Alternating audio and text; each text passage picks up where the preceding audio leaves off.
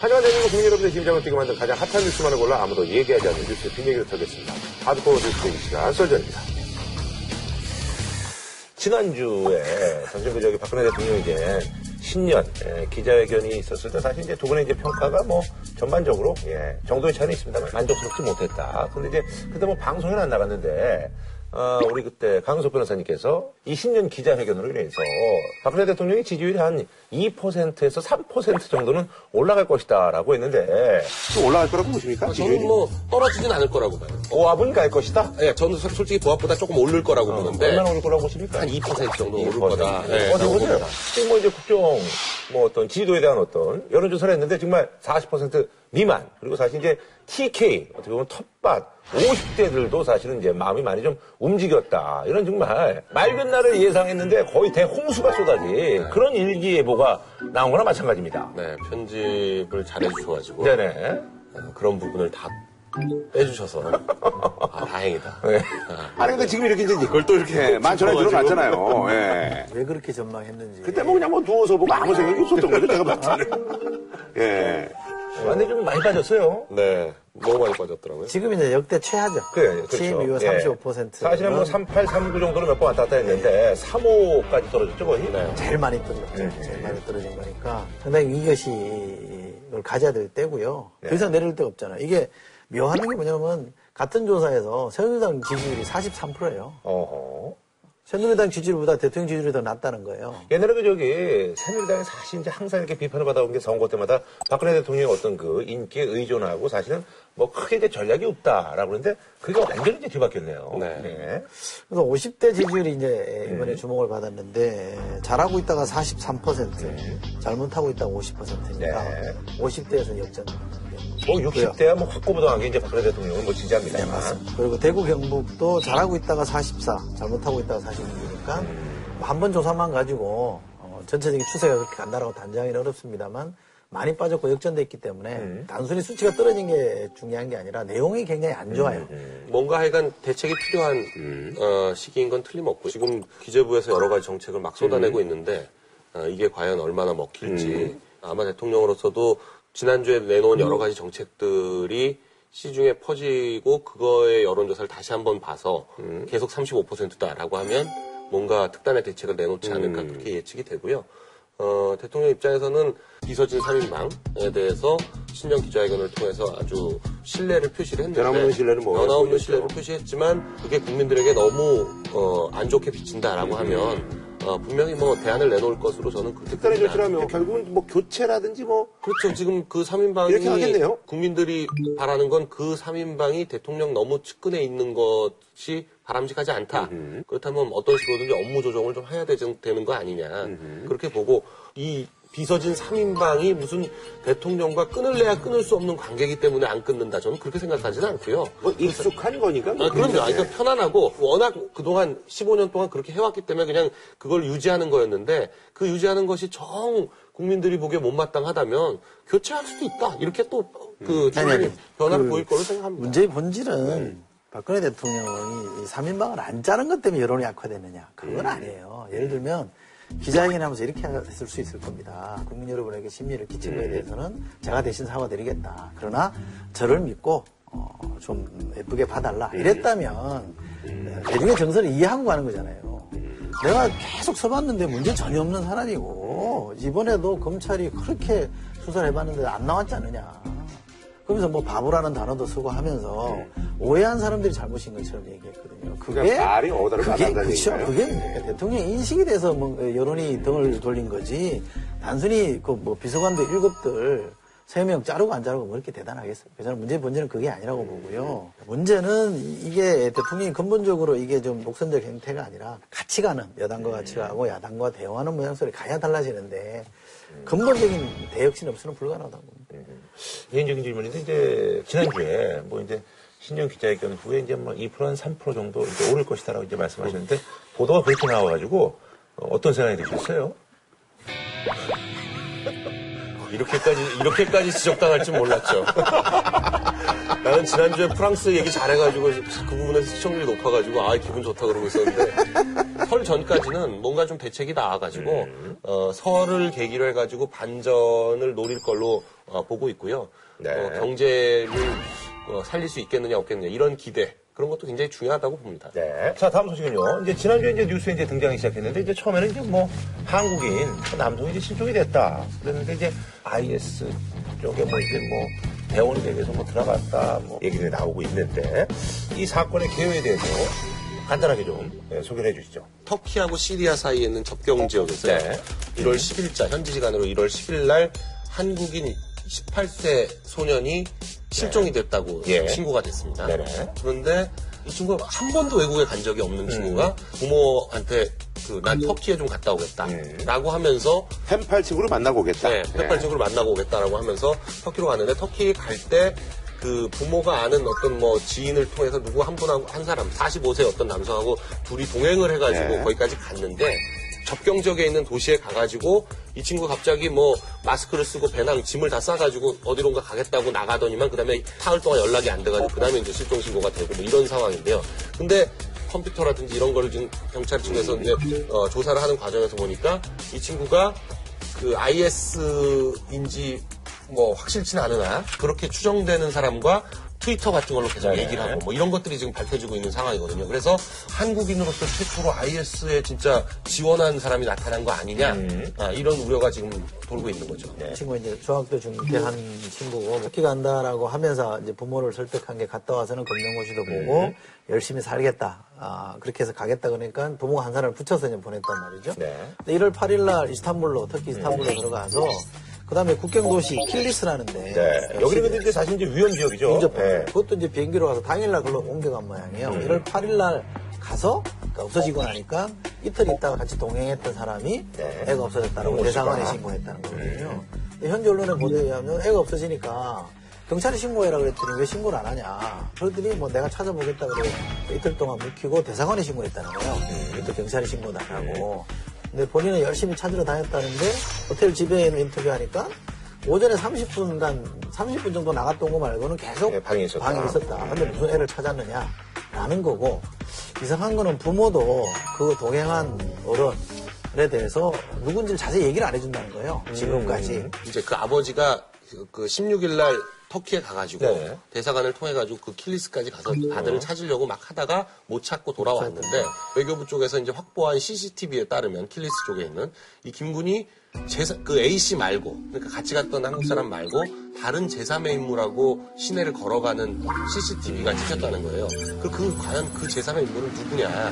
그게 혹시 그 이메일이나 SNS를 같이 했던 핫산이라는 일명 핫산이라는 그 사람이 아니겠느냐 그런 의혹도 있고요. 하여간 터키 현지 그 언론들은 이미 그 시리아로 불법 입국했다 이런 보도까지 내고 있다는 거거든요. 아, 터키는 워낙 이제 그런 것들이 많으니까 아예 그렇게 단정을 하더라고요 보니까. 이 김군의 컴퓨터를 전부 이제 수거해가지고 조사를 해보니 트위터로 터키에 있는 인물하고 작년 12월까지는 계속. 주고받았던 정황이 드러났고요.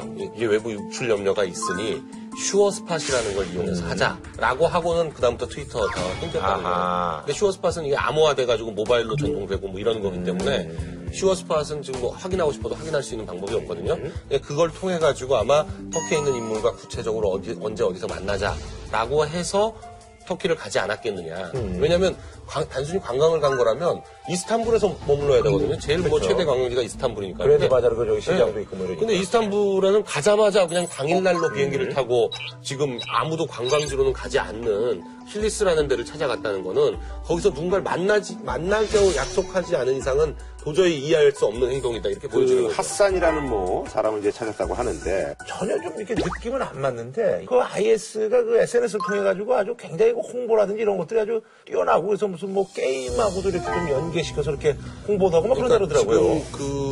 지금 이 사건하고 굉장히 비슷한 사례가요. 네. 최근에 이제 그 IS에 있는 연락처하고 그 공항에서 접선을 하려다가 붙잡힌 미국 소년이 있어요. 19살입니다. 여기도 똑같아요. 터키를 거쳐가지고 시리아로 하려다가 붙들렸고 IS 깃발이 그려져 있는 공책이 발견됐다고 하는 걸 보는데 지금 이 김군의 컴퓨터에도 IS 깃발 나온다는 거거든요. 외국인으로서 IS에 가담한 사람들 지금 이제 추산하기로는 90여 개국에 2만 명 정도 된다는 거잖아요. 근데 2만 명이라는 게 모집하는 게 쉬운 일은 아니거든요. 그렇죠. 전 세계 상대로. 알카에다랑 또 다르게 IS는 굉장히 리크루팅을 잘한다는 거예요. 뉴미디어를 이용해서.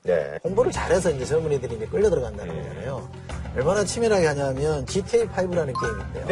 애들이 좋아하는 총 쏘는 거 있잖아요. 네. 그거를 어떻게 이렇게 시뮬레이션 비슷하게 해가지고 홍보하는 것도 만들어냈다고 할 거니까.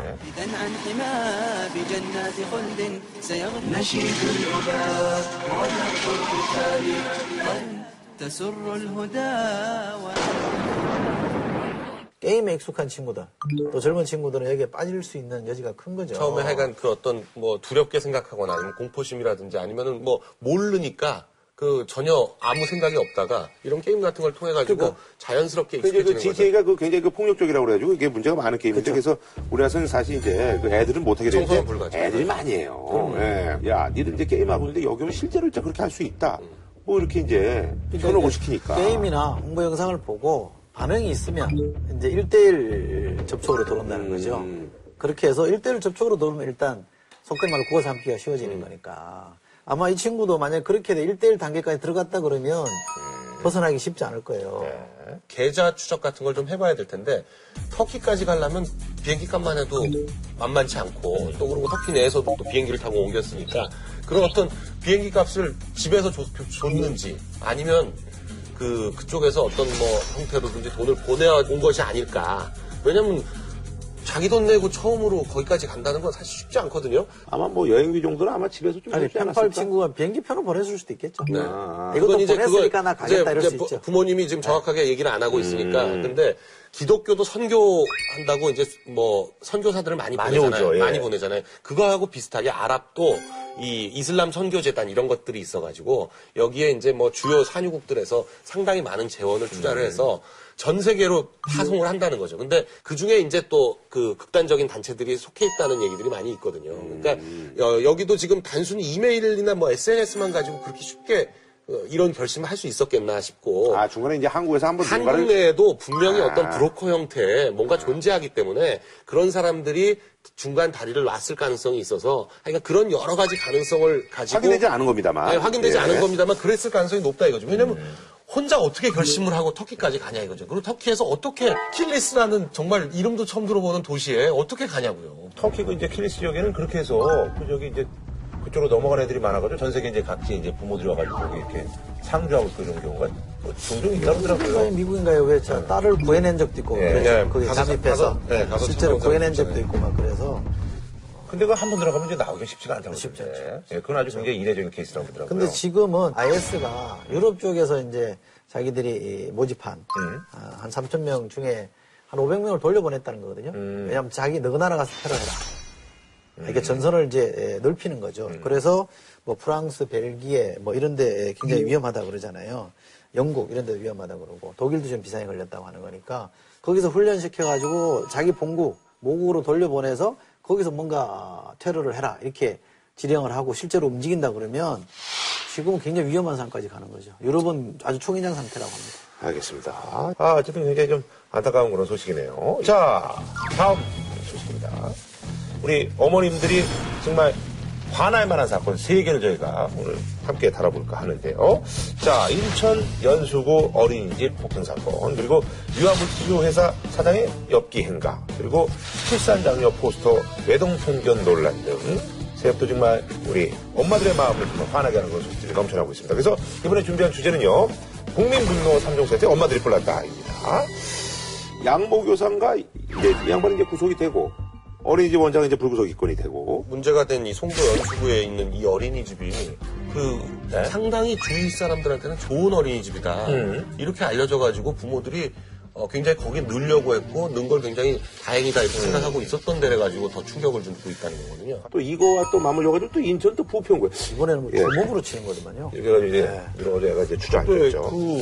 저희가 이제 학교 다닐 때 뭐 중3, 뭐 고1 때. 진짜 말썽부리는 애들 이게 시계풀룩에서 이렇게 치면은 뭐 날라가고 막 이런 경우는 있었는데 사실 이제 그때 받았던 충격도 굉장히 크거든요. 근데 이게 4살짜리 어린이, 난 진짜 이거 깜짝 놀랐어요. 제가 중학교 때 모임을 하나 만든 메아리라는 이런 모임을 하나 만든. 옛날에 이렇게 메아리 이렇게 이런 거 많았어요. 네. 메아리는 제일 흔한 게 메아리야. 보통 합창 같은 그런 게 아니에요? 모임을 하나 만들어 배지도 이렇게 맞춰가지고 나가 선생님한테 걸렸는데 담임 선생님 군 제대하고 이제 얼마 안 되신 뭐 불량 서클인가요? 그 불량 서클이라고 찍은 거야 선생님이. 그래서 제가 이제 도목으로 걸려가지고 얼마나 맞았는지. 진짜 시계 풀고 갓 군대 제대했으니까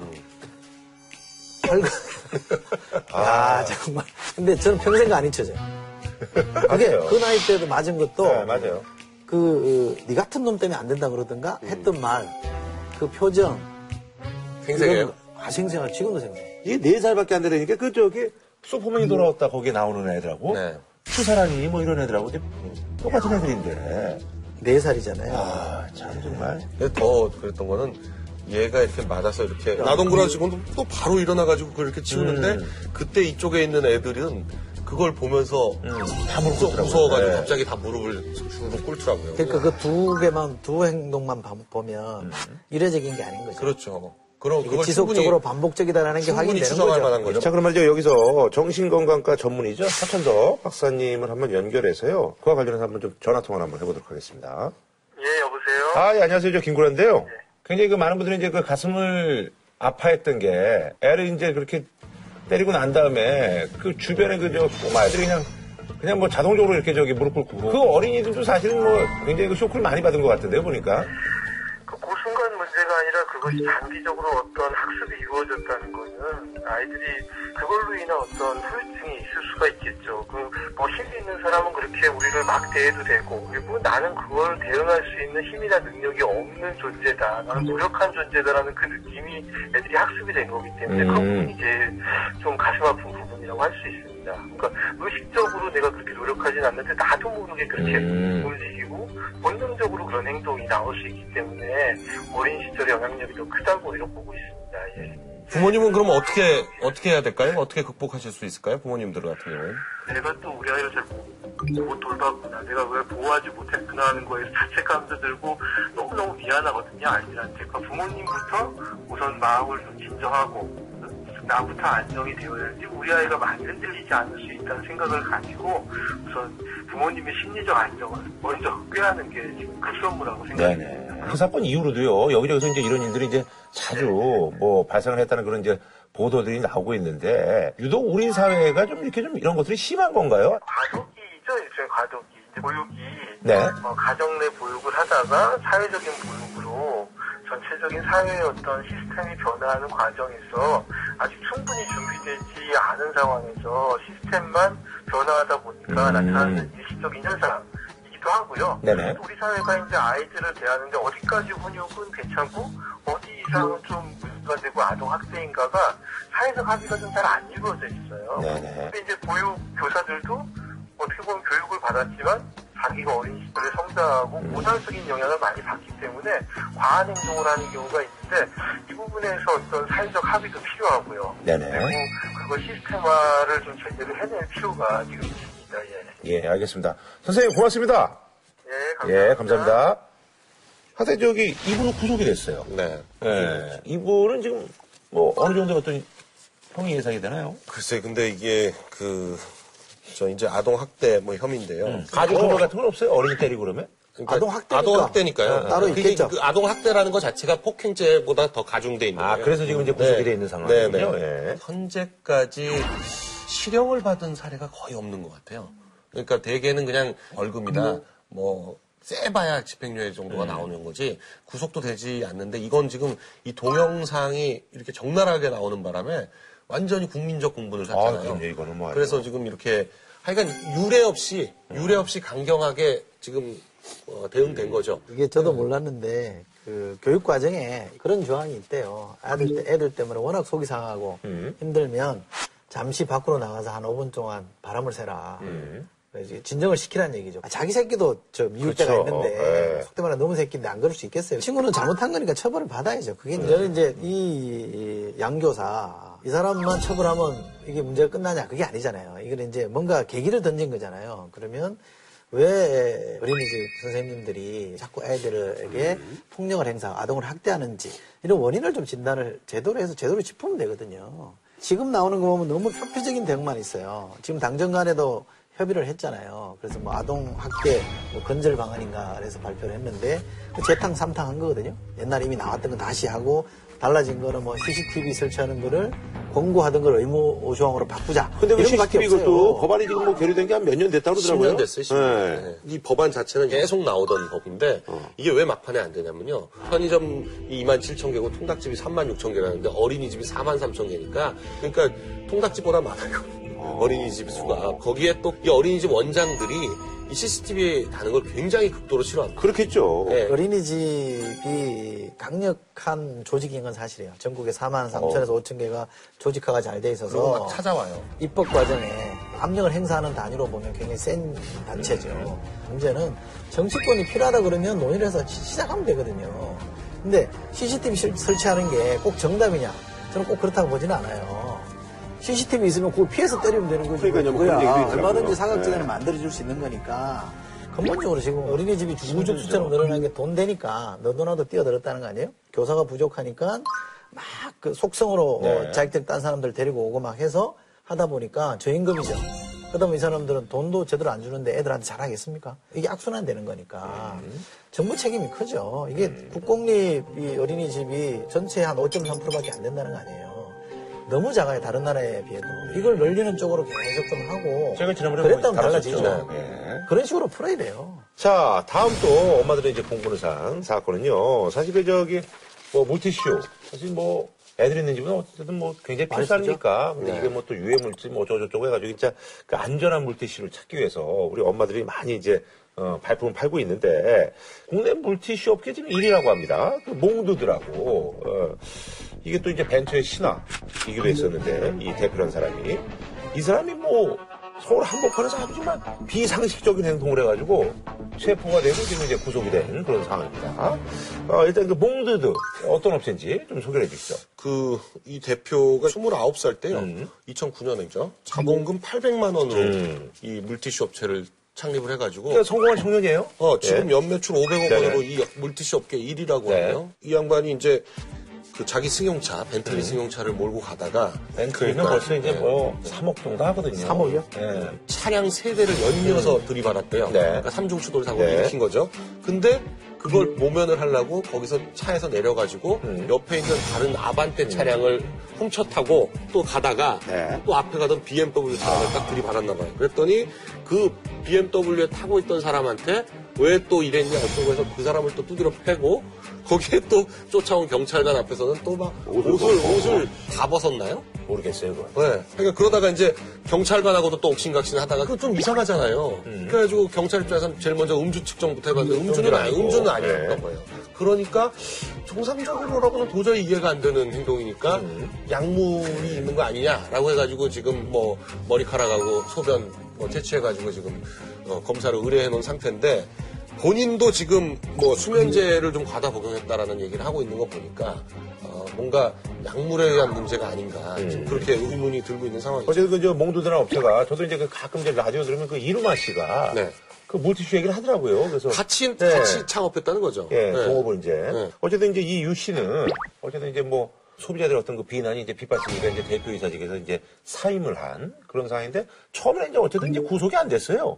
피해자는 이제 처벌 원치 않고 피해자들이랑 다 합의를 했으니까. 그러니까 이제 뭐 쓱 나갔다가 이게 이제 뭐 사회적으로 이제 문제가 좀 되니까 이제 도주의 어떤 뭐 우려가 있다 해서 지금 구속이 돼. 근데 우리 요즘 이제 많이 쓰는 말 중에 하나가 CEO 리스크라는 말이 있죠. CEO가 회사에 도움이 되기보다는 해를 끼치는 사람이 있죠. 그걸 이제 CEO 리스크라. 이런 사람이 전형적입니다. 이 사람 때문에 회사 매출이 아마 엄청 떨어질 거고 요즘 소비자들은 이런 거 보면 회사와 CEO를 분리해서 보는 게 아니라고 하나로 보기 때문에요. 그러면 불매운동 실제로 한번 그런 움직임이 있는 걸로 들었어요. 그러면 회사가 위태위태해지는 겁니다. 그런 점에서 보면 이 사람은 개인의 무슨 일탈행위가 회사를 망가뜨린 거고 회사에 일하는 멀쩡하게 일하는 근로자들, 노동자들의 삶의 문제까지도 지금 위태롭게 하는 거기 때문에 정말 나쁜 놈이에요, 제가 볼 때는. 근데 사실 여기가요, 또 약간 또, 예전에 좀, 얘기가 좀 있었던 게, 지난번에 그 물티슈 업체들이 이제 뭐, 유해물질 쓴다고 해가지고 뭐 난리가 났었잖아요. 근데 이제 이 몽드드라는 회사가 사실 이제 그 엄마의 마음에 이제 고소를 해가지고, 그때 그 몽드드에서 이제 올린 글이 이 땅의 가장 위대한 이름, 어머님께 고소드립니다. 아기들한테 부끄럽지 않은 기업이 되겠다는 초심과 더 안전한 제품으로 보답하며 다시 일어서겠습니다. 라고 했는데, 그거에 또 이제 엄마들이 이제 약간 좀, 마음이 이제 또 그래 한번 또 기회를 주자 해서 그때도 한번 위기를 돌파했었는데 이거는 뭐 호소문이 아니라 뭘 해도 이거 지금 되지 않는 상황이고 오히려 이제 그것 때문에 더 배신감을 느끼고 있는 그런 상황입니다. 대표가 이런 짓을 해서 물티슈에 유해물질은 제거했는데 본인에게 유해물질은 제거를 못한 거예요. 그러니까 참 일 끝나면 집에 가야 돼요. 돌아다니면 그게 문제야. 집에 가야 됩니다. 네. 자, 그리고요, 몽드드 이제 분유 3종 세트 마지막인데요.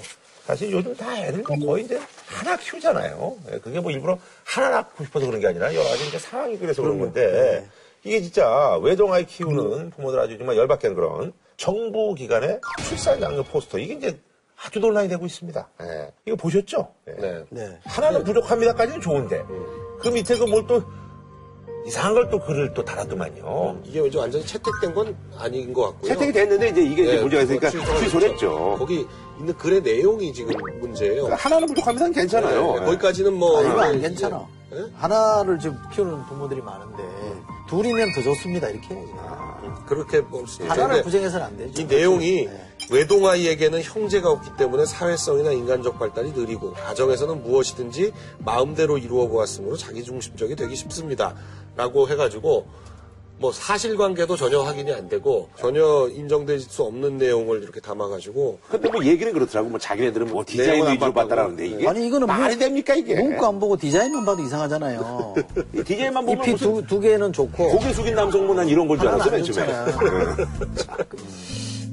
근데 사실, 뭐, 외동들에 대한 어떤 그런 교육학 쪽이라든지 이제 사회 쪽으로 어떤 그 연구들이 많이 있는데 사실 이제 외동들이 또 장점들이 있잖아요.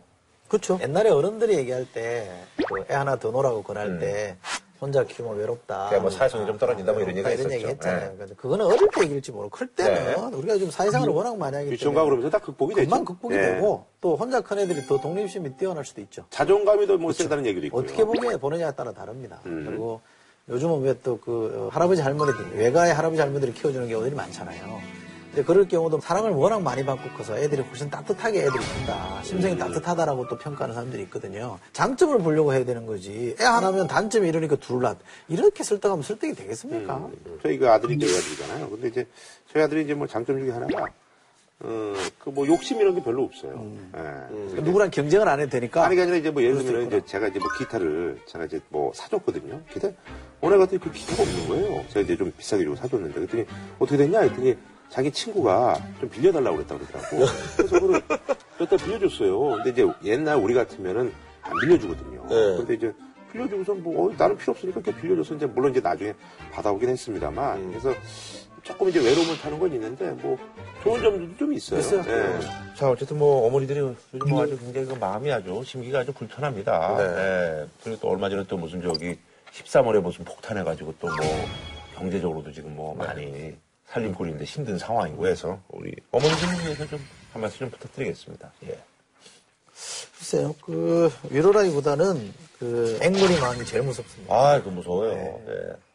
이런 일들이 자꾸 벌어져서, 아프니까 안 낳는다 이런 느낌이에요. 네. 하여간 아이 낳게 하려면 좀 총체적인 하여간 대책이 필요한 것 같습니다. 네. 자, 다음 소식은 이제 정치권 소식인데요. 새누리당 김무성 의원이 이제 국회 이제 본회의장에서 이제 수첩을 봤는데 이제 그게 이제 찍혔죠. 네. 그래서 이제 청와대 문건 유출의 배후 KY. 네. 그래서 이게 아주 뭐 정치권에서 지금 일파만파 지금 이제 확대가 되고 있는데 그래서 이제 그 배후 발언에 대한 이제 진실 공방이 가열이 되고 있는 그런 사람입니다. 새누리당 김무성 대표 국감함은 그 진실이 알고 싶다. 그래서 저도 이제 이거를 보고 우리 이제 강 변호사님한테 문자를 보냈죠. K하고 Y가 누구예요? 그랬더니 유승민, 김무성. 그래서 이제 바로 저한테 이제 주시더라고요. 그게 월요일 밤이었죠. 예, 네, 맞아요. 네. 작년 12월 18일 날, 그러니까 12월 19일 대선 2주년 전날이죠. 네네. 12월 18일 날 이준석, 음종환, 손수정, 이동빈, 또 이동빈, 또 청년위원장 하던 신용환, 지금 하고 있죠. 이런 분들이 모여서 이제 술을 먹는 와중에 음종환 행정관이 얘기를 했는데 해가 바뀌어서 1월 6일날 김상민 의원 결혼식 거기에 뒤풀이에 한 12명 정도가 모였는데 제가 그 자리에 참석한 사람한테 물어 얘기를 들었는데 김무성 대표가 얘기하고 있고 이준석 전 비대위원이 좀 떨어진 자리에 있었다는 거예요. 좀. 근데 굉장히 큰 목소리로 이 사건에 대해서 얘기를 했다는 거예요. 아하. 보도된 거는 그중에 일부라는 겁니다. 훨씬 더 심각한 얘기들도 많았다는데 뭐 그 부분 잘 얘기를 안 하더라고요. 그 수첩에 적힌 내용은요. 이준석, 손수조, 음종환, 이동봉, 신 그리고 문건파동 배우는 KY 내가 밝힌다 두고 봐라 곧 발표가 있을 거 이렇게 적혀있는데 문건 배우가 이제 KY 그래서 저는 그래서 이게 처음에 이걸 보고 나서 아니 KY 누구죠 했더니 김무성 유승민 의원이라고 해서 내가 아니 본인 얘기를 왜 여기다 이렇게 썼지 그래서 좀 의아했는데 내가 꼭 밝힌다 두고 봐라 요게 이제 음종환 전 행정관이 했던 얘기를 그러니까 그대로 전한 거를 그대로 적은 거죠. 그러니까 문건파동 배우는 KY 내가 꼭 밝힌다. 여기서 나는 이제 음종환인 거죠. 내가 꼭 밝힌다. 두고 봐라 곧 발표가 있을 거. 요거까지가 이제 그 말인데. 근데 이제 그러니까 이런 얘기를 했다는 게 이제 이준석 전 비대위원의 주장이에요. 근데 이제 음종환이라는 전 행정관은 조홍천이라는 사람이 박관천 뒤에 있는데 조홍천은 대구에서 공천받기 위해서 김무성, 유승민 의원을 열심히 쫓아다닌다더라. 술을 대고 있다더라. 이렇게 얘기했다는 거예요. 근데 무슨 이제 그게 이제 보도가 안 됐고요. 그 다음에 1월 12일 날 김무성 대표가 본회의장에서 수첩이 찍힘으로써 이제 공론화가 된 겁니다. 그러니까 12월 18일 사건이 있었는데 1월 6일까지 텀이 한 3주 가까이 되죠. 그리고 1월 6일 날 있었는데 한 일주일 뒤에 1월 12일 또 이게 공론화가 됐으니까 이게 단순하게 이해할 수 없는 시기상의 어떤 미묘한 점이 좀 있습니다. 잘 생각해보면 이게 이준석 씨가 얘기한 걸 받아 적었다고 보기 어려워요. 이준석 씨가 얘기할 때 KY라고 얘기 안 했습니다. 자기가 자기 보는 수첩에 자기 이름 이니셜로 쓰는 사람이 있습니까? 그러니까 나도 그래서 좀 자기 이름 쓸 때 김무성이라고 쓰지 자기 이름을 K라 쓰고 유승민을 Y라고 쓴다는 얘기는 그건 제가 볼 때 설득력이 없는 주장이에요. 이거는 카메라 찍히기 위해서 옮겨 적은 거예요. 그냥 쓴 겁니다. 아니 자기가 자기 수첩에 어떻게 이니셜을 씁니까? 아니 근데 그거에 대해서는 김무성 의원은 아니 내가 지금 이 상황에서 아니, 그러니까. 이런 거 오해받는 것도 너무 억울하다 그렇게 얘기를 했는데 그런 음해를 당하는 것도 사실 참 기가 막힌데 제가 의도적으로 그것을 사진에 찍히기 위해서 그렇게 했다 이렇게 또 누명을 씌우는 것도 저 참 기가 막힙니다. 1월 6일 날 들었잖아요. 1월 6일 날 들었는데 1월 12일까지 들어갈 때까지 뭔가 액션이 있었을 거 아니에요. 근데 아무것도 안 드러났잖아요. 제가 듣기에 그 자리에서 김무성 대표는 펄펄 뛰었다는 거예요. 뭐 청와대 조물애기들이 뭐 이런 그 자리에서 펄펄 뛰었다는 거예요. 그럴 거면 그 흥분한 상태에서 가만히 있었겠습니까? 뭔가 액션이 있었겠죠. 청와대에다 얘기를 했더니 뭔가 움직였다는 거 아니에요? 근데 뭐가 안 나오니까 아무것도 달라진 게 없으니까 뼈를 낸 거죠. 김무성 대표가 그래서 이제 뭐 김기춘 실장한테 뭐 이제 뭐 면담 요청을 했는데 김기춘 실장이 이제 뭐 청와대 뭐 요즘 뭐 대통령 신년사라든지 이런 거 그게 바로 위에죠. 그게 바로 위에. 그래가지고 이제 그걸 이제 뭐 만나면 이제 거절했다. 그랬더니 거기에 대해서 이제 물어봤더니 아니 그냥 뭐 이렇게 당청간에 소통을 하려고 만나자고 한 건데 바쁘다 그래서 못 만났다. 뭐 이런 건데 근데 이 얘기는 약간 좀 김무성 의원은 이제 콜쩍 뛰셨는데 뭐 이 시나리오는 좀 동일하세요? 글쎄, 근데 저는 김무성 대표가 그렇게 노예한 스타일이 아니거든요. 그러니까 만일에 그런 문제가 있다면 직접 물어보거나 대놓고 얘기를 하지. 이걸 뭐 이렇게 수첩을 뒤에 찍힐 걸 예상해가지고 그리고 이걸 찍은 게 단독 보도에 뉴스웨이라는 인터넷 언론에서 단독으로 보도했는데 그 시간 자체가 요 수첩이 펴놓고 한참 찍힐 만큼 이렇게 펴놓고 있었던 게 아니고 2초도 안 됐다는 거예요. 요 페이지를 펼쳐놓은 시간이. 근데 이거 넘기고 있었대요. 넘기다가 이렇게 딱. 아니, 그거는 찍은 사람 얘기고, 다른 기자들 얘기는 각도가 잘 맞춰진 거라는 거예요. 딱 찍기 좋게 활자가 다 확인되잖아. 본인 역을 해도. 아니, 그러면 그 다음에. 관찰자는 그렇게 보여요. 지금 사진 나오고 있습니다라는 요 핸드폰도 찍혔는데, 이것도 보라고 찍은 거예요? 근데 이거는 이제 저기죠, 그러면. 이제 저기 보도가 됐으니까. 대세 지장 없지. 뭐, 안심하셔도 됩니다. 라는 차원에서 보냈을 수도 있다. 이제 그만 펼쳐줘도 됩니다. 소장님 얘기는. 청와대에 대해서 컴플레인을 했는데, 청와대는 반응이 없단 말이에요. 전혀 뭐, 진상조사하는 것도 없고, 근제하단 말이에요. 그러면 내가 쓸 수 있는 방법은 뭐예요? 둘밖에 없어요. 참든가, 이건 언론에 터뜨리든가. 둘 중에 하나예요. 그럼 언론을 어떻게 터뜨리겠어요? 빤하거든요. 아니 근데 저기 김무성 대표가 이게 메모를 좀 이렇게 많이 하는 편이세요 원래? 아니 근데 이 나이 때 분들은 대부분 이렇게 메모하지 않나요? 저는 메모를 안 하는 거를 모토로 삼고 있기 때문에 왜냐하면 제가 군법무관 시절에 당시 이양호 합참의장이 계셨는데 네. 그때 합참의장을 하고 국방부 장관이 됐는데 린다 김 사건 이런 게 터지면서 메모 이런 거 그분이 메모광이거든요. 그게 나중에 다 들켜가지고 그러니까 편지 쓰고 이런 게 막 다 나와서 해서 아 메모라는 건 절대 하면 안 되는구나 해서 저는 평생 메모를 안 하는 걸 제 모토로 삼거든요. 아니 그게 메모하는 게 문제야. 아니 아니라 메모하는 행위가 문제지. 우리 PD가 네. 강 변호사님이 할 말이 있다고 그래가지고 나 그래서 이짐으로 꼭 하면 뭔 얘기가 나오는 줄 알았더니 이 얘기하려고 그거를 아 메모하면 안 된다. 아니 그게 아니라 김무성 의원에 대해서 메모가 해서 나 김무성 의원 메모광 이래가지고 습관 이런 걸 얘기하는데 자기 무슨 해서 자기는 메모하란다고.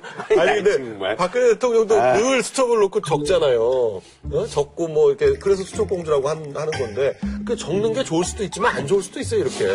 그렇죠 그럴 수도 있는데 예. 나중에 그게 다 또 발목 잡혀요. 예. 아니 그나저나 음종환 전 행정관은 어쨌든 이게 이제 불거지니까 바로 이제 사표를 내서 이제 면직 처리가 됐고. 아니 그러니까 저는 이걸 진짜 단적인 예로 볼 수 있는데요. 네. 3인방은 있는데 네. 십상시는 없는 거예요.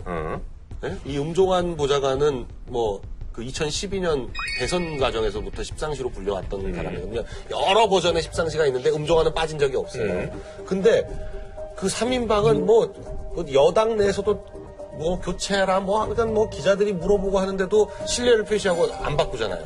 근데 여기는 문제가 딱 터지니까 그 다음날 바로 면직 처리해버리잖아요. 그러니까 3인방하고 십상시는 전혀 다른 급이다. 제가 한번 그때 썰전에서도 얘기했었는데 3인방과 친한 보좌관 그룹이 있을 수는 있으나 10명으로 묶을 수는 없다는 거죠. 전혀 다른 급이에요. 그건 네. 맞는 얘기고요. 네. 아니 근데 이 음종환이란 분은 어떤 분이에요? 권영세 의원 보좌관은 꽤 오래 했고요. 그리고 또 이정현 의원 보좌관은 꽤 오래 했고 그래서 보좌관으로 굉장히 잔뼈가 굵어가지고 대선 캠프가 차려지면 친박 의원들뿐만 아니라 친박 의원들의 보좌진들도 전부 캠프 안에 들어가게 되는데 기획력 이런 걸 굉장히 인정을 받아가지고 홍보, 기획 이런 걸 하고 지금도 이제 홍보 쪽에 선임행정관이니까 2급이죠 2급 그 능력을 인정받는 그런 분이긴 했는데 그러나 3인방하고는 전혀 다른 거죠. 박 대통령하고 그 얘기는 알았어요. 계속 인정하는 제 대학교 4년 후배입니다. 후배입니다. 그러니까 제가 대학교 다닐 때부터 아주 잘 알던 후배.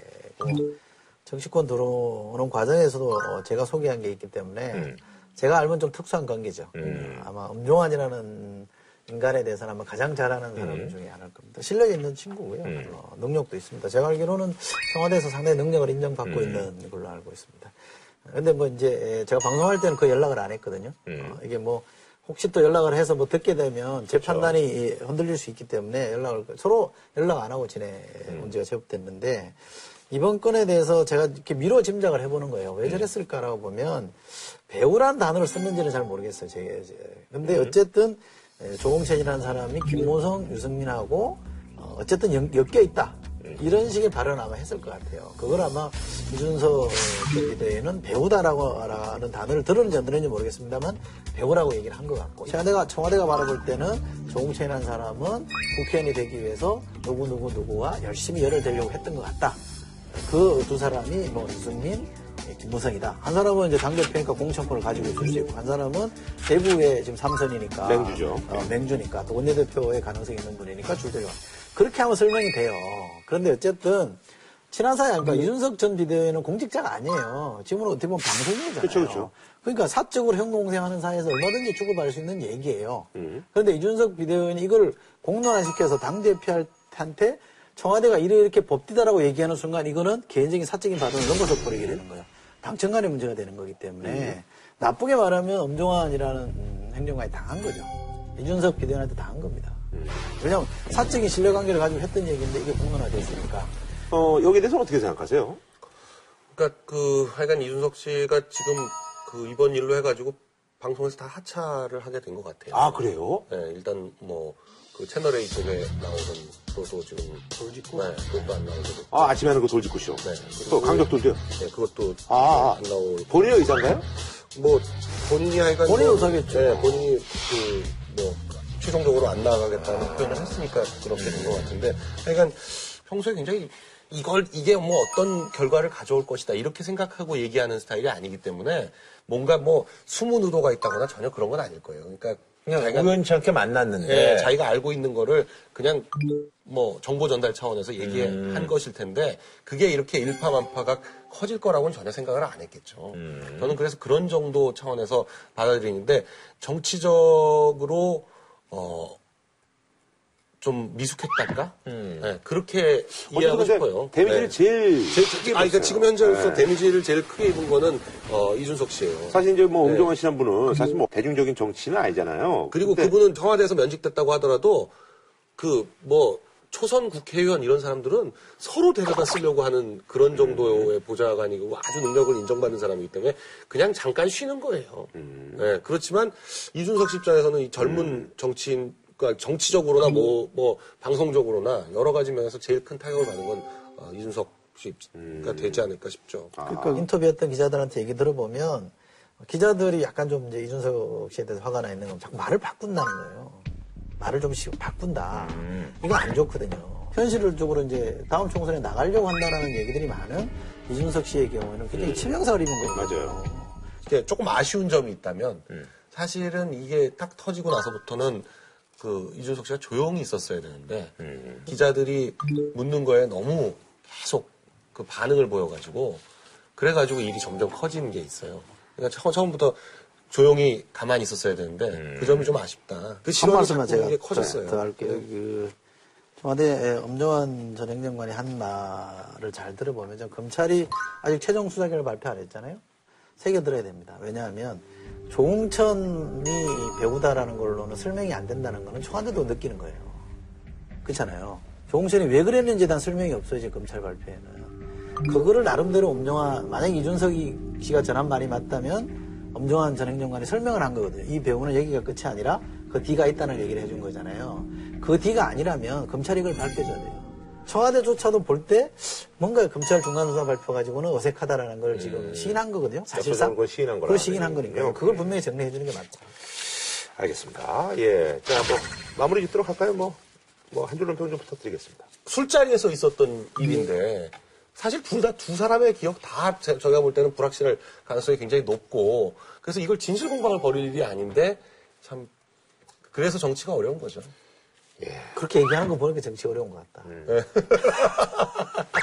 다시 한번 말씀드리자면 어쨌든 일 끝나면 그냥 바로 집에 가서 집에서 그냥 반주 한잔 하고. 예. 정답이에요. 예, 이게 정답이에요. 예.